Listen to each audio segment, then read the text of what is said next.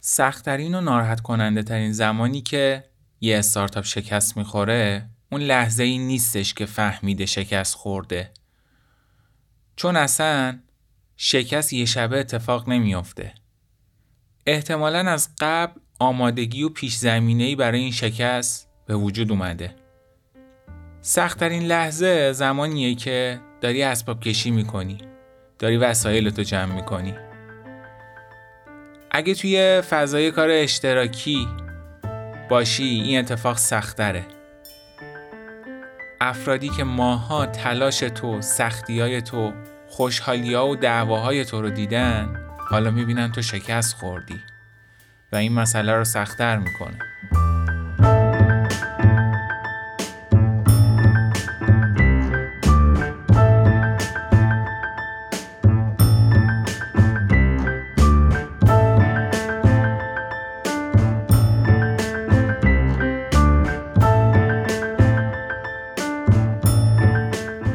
حمید مهاجرانی قرار توی مشورکست تجربه های خودم توی کسب و کارم رو با شما به اشتراک بذارم. تجربه هایی که اگه از قبل چیزایی راجع به اون می‌دونستم شاید هیچ وقت این اتفاق برام نمیافتاد.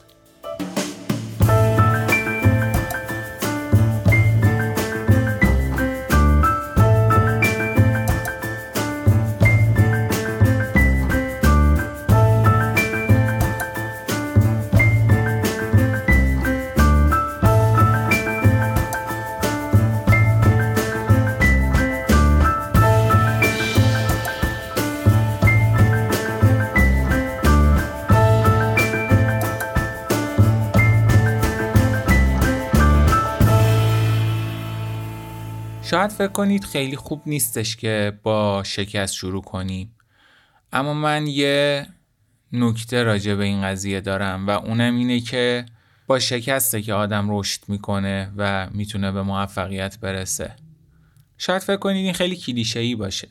ولی اگه من با همین اطلاعات برمیگشتم عقب احتمالا یا دیرتر شکست میخوردم یا به موفقیت می‌رسیدم.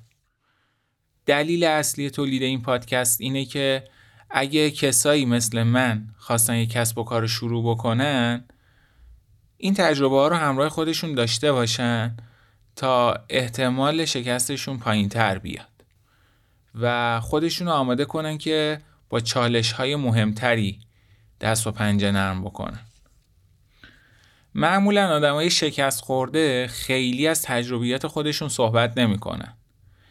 البته خیلی از شکست خورده ها بعدا به موفقیت می‌رسن که خب چون خیلی سرشون شلوغه احتمالا موفق نشن که توی فرصتی مثل مثلا تولید پادکست بشینن و مفصل و با جزئیات از شکستشون از عواملی که باعث این شکست شد و از تجربه هاشون بگن.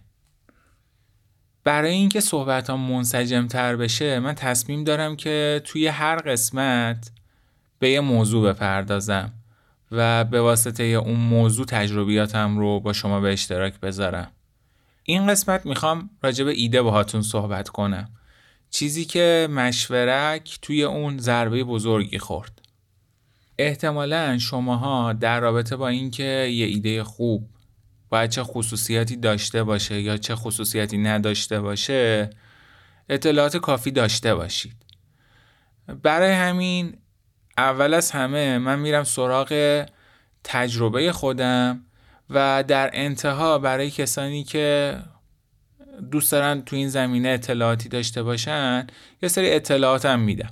پس بخش اول پادکست راجع به تجربه من راجع به ایده است و بخش دوم اطلاعات کلی راجع به ایده و اینکه اساسا یه ایده باید چه خصوصیتی داشته باشه. خب برای اینکه یه بکگراندی هم از من داشته باشید دوست دارم که خیلی کوتاه خودم معرفی کنم. من 28 سالمه توی دانشگاه تهران مهندسی شیمی خوندم. بعد از اون به سربازی رفتم. الان تقریبا سه ساله که متعهل هستم و تخصص اصلیمم توی مستندسازی و به طور کلیتر توی فضای رسانه هستش. احتمالا تو بعضی از قسمت ها از برخی از افراد کلیدی که توی این کار به من کمک کردن استفاده می‌کنم و با تجربیات اونم آشنا میشید. یکی از ویژگی های مهم هر ایده ساده بودنشه. یا اگه بخوام بهتر بگم یه ایده باید این قابلیت رو داشته باشه که هر چقدر اونو ساده می‌کنید باز هم یه ایده باقی بمونه. پیچیدگی ایده باعث میشه که شما از اصل قضیه غافل بشید. وقتی که ایدهتون پیچیده میشه شما توی بخشای مختلف کسب و کارتون با مشکل مواجه میشید. چون دقیقا نمی‌تونید ایدهتون رو مطرح کنید برای اینکه هم تیمی پیدا کنید. یا اینکه برای جذب سرمایه خیلی سخته که بتونید ایدهتون رو منتقل بکنید. یا با فرض اینکه این دوتا اتفاق افتاد وقتی که می‌خواین محصولتون رو به مشتریاتون معرفی بکنید احتمالا فرایند سختی رو پیش رو دارید. بعضی از ایده ها علا رقم این که ذاتا پیچیده هستن ولی این قابلیت رو دارن که ساده سازی بشن و توی مراحل ابتدایی به یه ایده کوچیکتر تبدیل بشن. ما با این پیشورز رفتیم سراغ محصولمون و محصولمون رو بسازیم. اول از همه راجع به شکگیری ایدم می‌خوام باهاتون صحبت بکنم. من همسرم توی دانشگاه مشاوره می‌خونه و به غیر از اون توی دوتا مدرسه هم کار مشاوره انجام میده و کم و بیش با کیسا یا اتفاقاتی که اساتیدشون تعریف می‌کنن یا برای خودش اتفاق میفته آشنا هستم خود منم یه دوره نیاز پیدا کردم که به یه مشاور مراجعه بکنم تا بتونم مشکلی که داشتم رو حل بکنم. من و همسرم با هم دیگه تحلیل کردیم و دیدیم که 70 80 درصد مراجعاتی که به یه مشاور یا روانشناس صورت می‌گیره یه سیکل تکراری دارن. یعنی چی؟ یعنی اینکه اگر یک نفر به روانشناس مراجعه بکنه و اختلال خاصی نداشته باشه این فراینده انجام میشه. اول از همه مشاور خوب به صحبت شما گوش میده بعد از اون با شما همدلی می‌کنه بعد از اون به شما یه مهارت یا تکنیکی رو آموزش میده و بعد از اون هم به شما تمرینی میده و از شما می‌خواد که تا جلسه بعد به این تمرین عمل بکنید البته باز تاکید بکنم که این اتفاق در مواردی میفته که اون فرد مراجعه کننده اختلال خاصی نداشته باشه و صرفا یه مشکل داشته باشه که توی اکثر موارد همینجور هستش. یا اگه دقیق تر بخوام بگم معمولا افرادی که به مشاور یا روانشناس مراجعه می‌کنن در مورد اون مشکلی که به روانشناس یا مشاور مراجعه کردن اختلالی ندارن. حالا احتمالا با اختلالات دیگه ای روبرو باشن که خب مشاور می‌تونه اونا هم تشخیص بده و فرآیند درمان اونا رو هم آغاز بکن ما پیش خودمون گفتیم که اگه بتونیم این فرایند تکراری رو به صورت هوشمند درش بیاریم این باعث میشه که افراد دیگه لازم نباشه که وقت و هزینه صرف کنن. در کنار این افراد زیادی در جامعه وجود دارن که اصلا مراجعه به مشاور رو یا روانشناس رو عیب می‌دونن. فکر می‌کنن که مثلا افرادی که دیوونه هستن باید به روانشناس مراجعه بکنن. اگه ما می‌تونستیم این در رو پیاده سازی بکنیم قاعدتا یه قشر زیادی از جامعه که دوست ندارن خودشون رو وارد فرایند مشاوره بکنن به صورت ناخودآگاه وارد این فرایند می‌شدن. و به صورت کلی این اتفاق باعث می‌شد که سلامت روانی جامعه افزایش پیدا بکنه.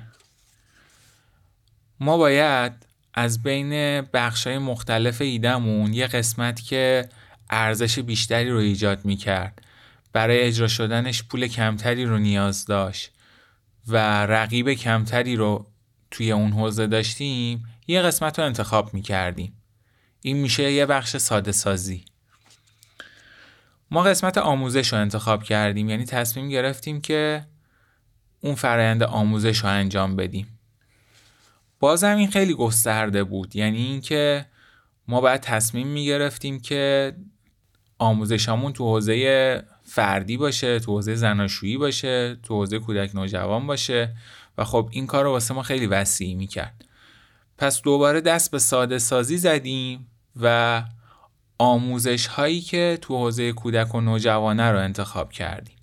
از اونجایی که معمولا کودک یا نوجوان وقتی مشکل داره خودش به مشاوره روانشناس مراجعه نمی‌کنه و معمولا این پدر و مادرها هستن که به خاطر مشکلات بچه هاشون یا چالش هایی که با بچه هاشون دارن به مشاور مراجعه می‌کنن تصمیم گرفتیم که آموزشمون به والدین باشه. ایده یه خطی ما این بود. ما قراره با ایجاد یک سیستم مدیریت آموزش مشکلات شایع بین والدین و فرزندان رو حل کنیم. پس قرار شد که دست به تولید یک سیستم مدیریت آموزش بزنیم. ما هر کاری که می‌خواستیم بکنیم رو با این شاخصمون میسنجیدیم. یعنی اگه می‌خواستیم تبلیغ کنیم اگه می‌خواستیم جذب سرمایه انجام بدیم می‌گفتیم که ایده ما اینه. ما می‌خوایم یه سیستم مدیریت آموزش ایجاد بکنیم تو زمینه ای که گفتیم. این خوبیش این بود که باعث می‌شد حواس ما پرت نشه و دقیقا بدونیم که ما قراره چی درست بکنیم. اما اشتباهی که کردیم طراحی اون سیستم آموزش بود. ما به جای اینکه یه سیستم آموزشی خیلی ساده طراحی بکنیم رفتیم سراغ طراحی سیستم آموزشی خیلی پیچیده.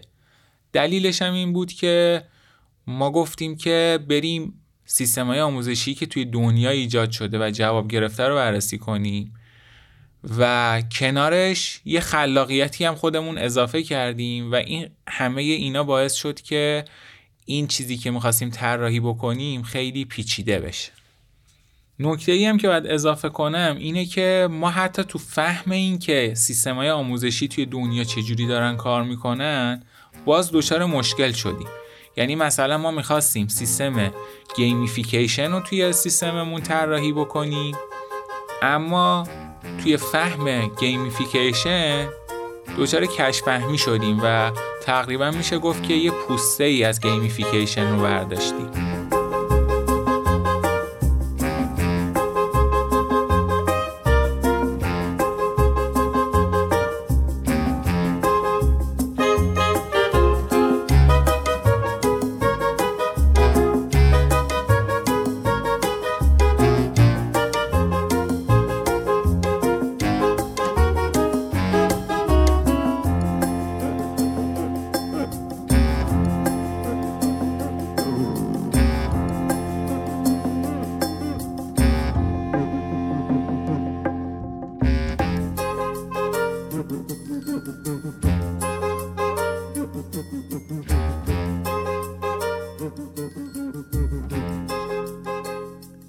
من برای اینکه یه فهم درستی از محصول پیچیده‌ای که ما طراحی کردیم داشته باشید می‌خوام محصولمون رو براتون معرفی کنم.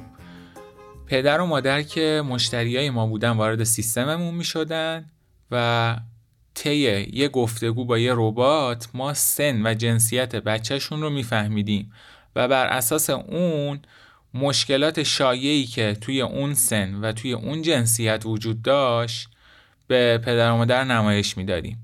پدر و مادر یکی از اون مشکلات رو انتخاب می‌کرد و وارد یه فرایند می‌شد.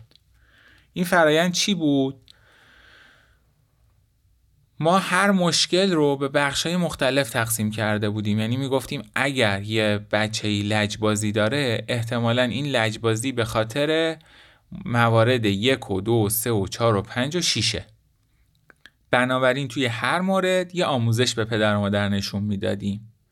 و بعد از اون تمرین هایی رو به پدر و مادر می‌دادیم که این تمرین حالت تعاملی داشت. یعنی مثلا به پدر و مادر می‌گفتیم شما امشب برو این کار رو انجام بده و مثلا گزارشش رو برای ما ارسال کن. اما این همه ماجرا نبود. ما هر کدوم از کارهایی که پدر و مادر انجام می‌داد بابتش بهش امتیازی می‌دادیم و بهش می‌گفتیم که شما با جمع کردن این امتیازا می‌تونی آخر کار بری یه جایزه دریافت کنی و خب این طراحی محصول رو واسه ما پیچیده تر می‌کرد. تقریبا 4 5 ماه از این ایده گذشت و ما محصولی رو طراحی کرده بودیم که این ویژگی ها رو داشت. اما کارمون رو خیلی سخت کرده بود. یعنی طراحی این محصول تولید این محصول خیلی زمان بر بود خیلی طول کشید. ما توی ارائه این محصول معرفی این محصول به سرمایه گذار لکنت داشتیم چون که محصولمون محصول خیلی پیچیده ای بود. معمولا خود سرمایه گذارا هم یه واکنشایی نشون می‌دادن. وقتی که می‌خواستیم محصولمون رو به مشتریامون معرفی کنیم باید یه عالمه باشون حرف می‌زدیم که البته چون که معرفی ما به صورت حضوری بود این اتفاق میافتاد. بعد چهار پنج ماه فهمیدیم که محصولمون رو باید ساده تر از این حرفا بکنیم و خیلی راحت نشستیم اونو ساده سازی کردیم. منتها این چهار پنج ماهی که گذشته بود انرژی وقت و هزینه ای که صرف شده بود دیگه قابل بازگشت نبود. من می‌خوام به بعضی از چالش هایی که این محصول پیچیده برامون ایجاد کرد اشاره بکنم. مثلا وقتی شما می‌خواستی همتیمی پیدا کنی توضیح دادن این محصول سخت بود. وقتی که همتیمی پیدا کردی و حالا می‌خوای این محصول رو درست بکنی باز خیلی چالش داشتید. سر اینکه اون فهم درستی از محصول شما داشته باشه. سر marketing باز دوباره گفتم ما با مشکلاتی روبرو بودیم. اگه ما محصولمون رو ساده تر طراحی می‌کردیم شاید 4 5 ماه جلو میافتادیم. و توی نقطه‌ای که الان هستیم نبودیم. می‌خوام بگم که هر چقدر که بشه باید محصول ساده کرد. مثلا فرض کنید یه موتور جستجویی مثل گوگل که الان هزاران تا امکانات به شما ارائه میده اون اول کار قرار نبوده که یه چیزی باشه که همه امکانات رو داشته باشه. من بعضا می‌بینم بعضی ها یه ایده هایی دارن میان به آدم میگن و اون ایده ها قشن مشخصه که منجر به شکسته. مثلا فرض کنید که روبیکایی که انقدر خودش پیچیدگی داره و معلوم نیستش که اپلیکیشن موفقی هست یا موفق نیستش بعضی میگن که مثلا روبیکا رو دیدی ما می‌خوام یه روبیکایی بسازیم که این ویژگی هم داشته باشه. خب این به این سادگی نیستش.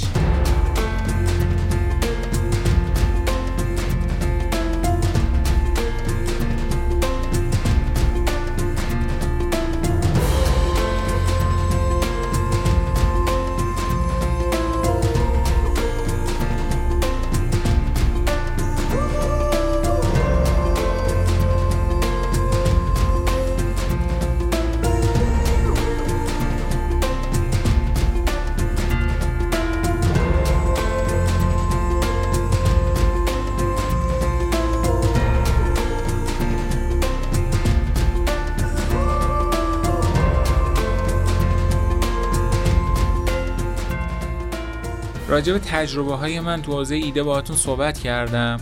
حالا می‌خوام راجع به فهمی که من از ایده پیدا کردم یه سری اطلاعات تکمیلی رو بدم.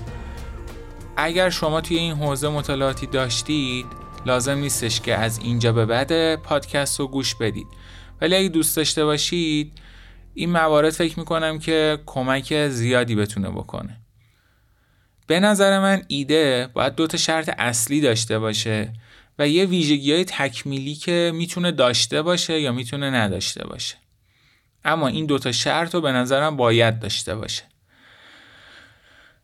اولین شرط اینه که ایده شما مسئله نیاز یا مشکلی رو از یک سری از افراد یا از جامعه حل بکنه. تو وهله اول این خیلی مهم نیستش که افرادی که این مشکل رو دارن تعدادشون تعداد خیلی زیادیه یا تعداد خیلی کمیه؟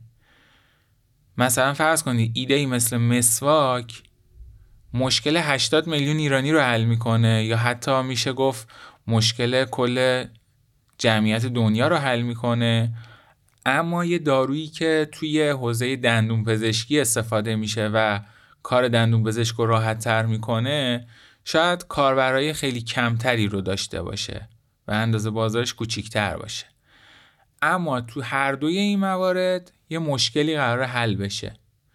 معمولا به مشکل توی فضای استارتاپی میگن پرابلم و معمولا سرمایه گذار یا هر کسی که با ایده شما مواجه میشه این سوال می‌پرسه که شما قراره که چه پرابلمی رو حل بکنید. این مشکل یا این نیاز هر چقدر عمیقتر باشه هر چقدر اساسی تر باشه ایده موفق تری رو می‌تونه به همراه داشته باشه. وقتی که ایده شما مسئله بغرنج تری رو حل می‌کنه احتمال موفقیت بیشتری رو داره. بعضی از نیازها بعضی از مشکلات وجود داره ولی معمولا مردم با اون مشکلات کنار میان. و اون, اون مشکلات مردم رو به رنج و دردسر نمیندازه. یه جوری گیریم خودشون رو آب می‌کشن بیرون. اما یه سری از مشکلات هست که تا وقتی که شما یه راه حلی براش خلق نکنی این مشکل همچنان باقی میمونه و زندگی رو سختتر می‌کنه. تو لول های بعدی میشه رفت سراغ ایده هایی که شاید یه مشکل مستقیم رو حل نمی‌کنه ولی به صورت غیر مستقیم یه مشکل رو حل می‌کنه.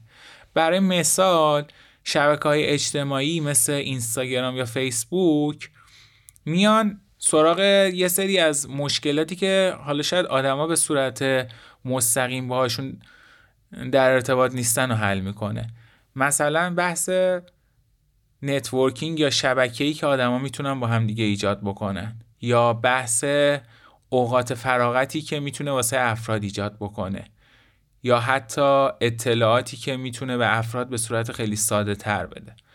پس اگه بگیم که شما قراره نیازی رو حل کنید کران بالای این نیاز می‌تونه یه مشکلی باشه که واقعا آدما کلافه شدن و هر روز صبح که بیدار میشن قصه اینو می‌خورن که من مثلا چرا باید این کار رو انجام بدم؟ و پله بعدیش و کران پایینش میشه مشکلاتی که به صورت غیر مستقیم مردم باهاش مواجه هستن و شاید اگه ازشون بپرسی خیلی متوجه نشن. نکته خیلی مهمی که وجود داره اینه که شما چجوری می‌خوایم بفهمید که این مشکل این نیاز وجود داره یا نه؟ احتمالا اولین راهکار این باشه که شما برید بین مردم با مردم به صورت واقعی صحبت کنید. اما مواظب باشید که این کار خطرات زیادی رو داره. احتمالا اگه شما روش درستی رو واسه فهمیدن این موضوع به کار نبرید دچار اشتباه میشید.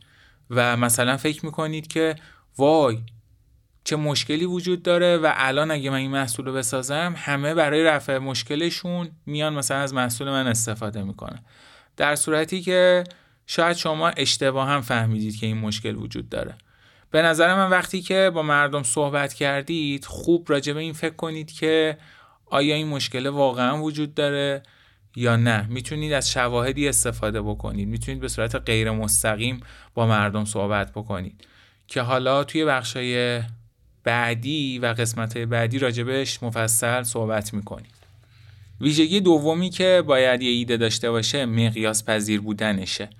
البته که ما داریم توی فضای کسب و کارهای نوپا صحبت می‌کنیم. راجع به استارتاپ صحبت می‌کنیم و نه راجع به یک کسب و کار سنتی. یک کسب و کار سنتی وقتی که متوجه میشه که کشور با کمبود اقامتگاه برای توریستاش مواجهه بلند میشه میره چیکار می‌کنه؟ اقامتگاه می‌سازه. ولی یه ایده نوپا یه کسب و کار نوپا میاد فکر می‌کنه که چجوری میشه با کمترین هزینه و با بیشترین نوآوری مشکل اقامتگاه رو حل کرد. مثلا می‌تونه ایدهش این باشه که احتمالا اتاقها و خونه های خالی زیادی توی کشور وجود داره و ما اگه بتونیم با روشی این اتاقا رو در اختیار توریستا قرار بدیم ناخداگاه مشکل کمبود اقامتگاه رو حل می‌کنیم در صورتی که توی کسب و کار سنتی شما معلوم نیستش که اگه اقامتگاه ساختید واقعا به سوددهی می‌رسه بعد چند سال می‌رسه. شما ته تهش چند تا اقامتگاه می‌تونید توی کشور بسازید.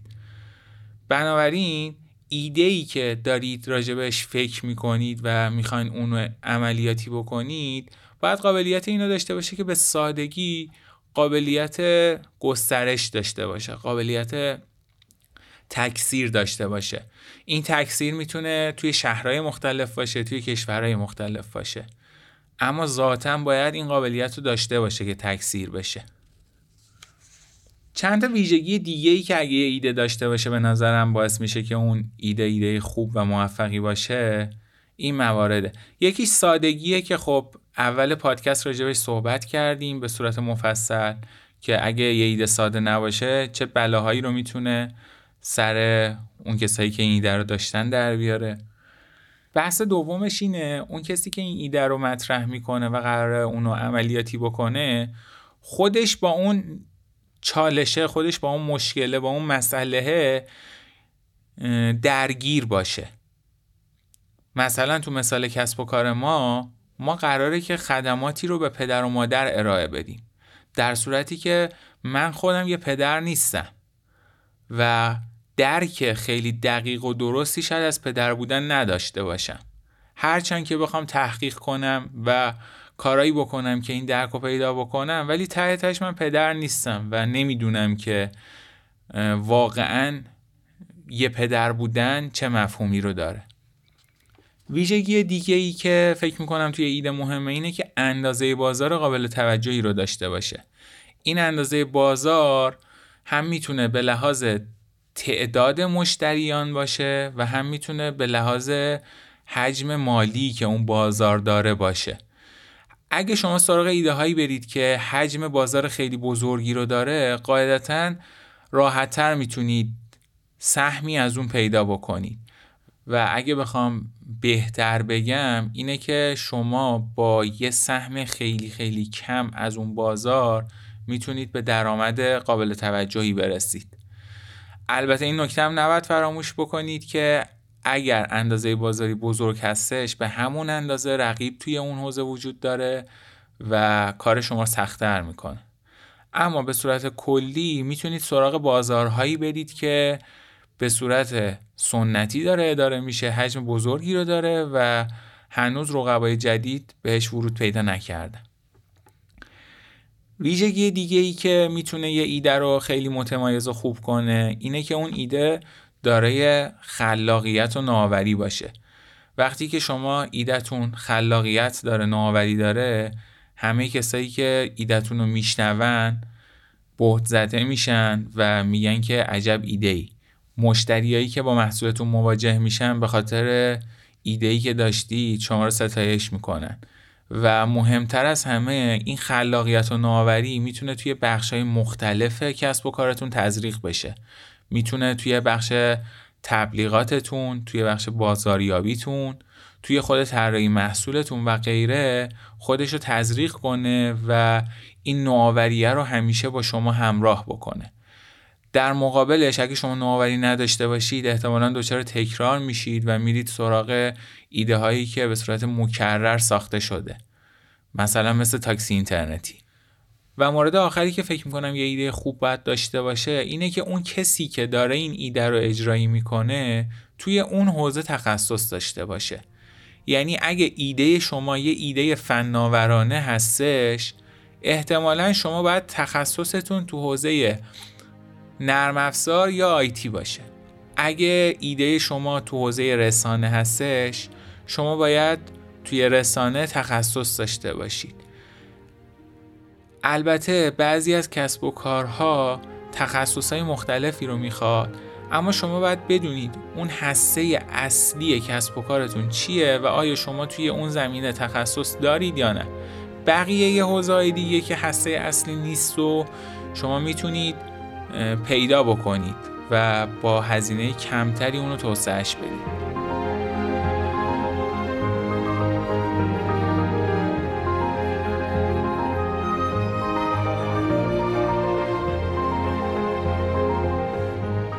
از اینکه به این مشورکست گوش دادید از شما ممنونم. امیدوارم که تجربه ها و حرفایی که زدم بتونه به شما کمک کنه و موفقیت شما رو در آینده ببینید خدا نگهدار.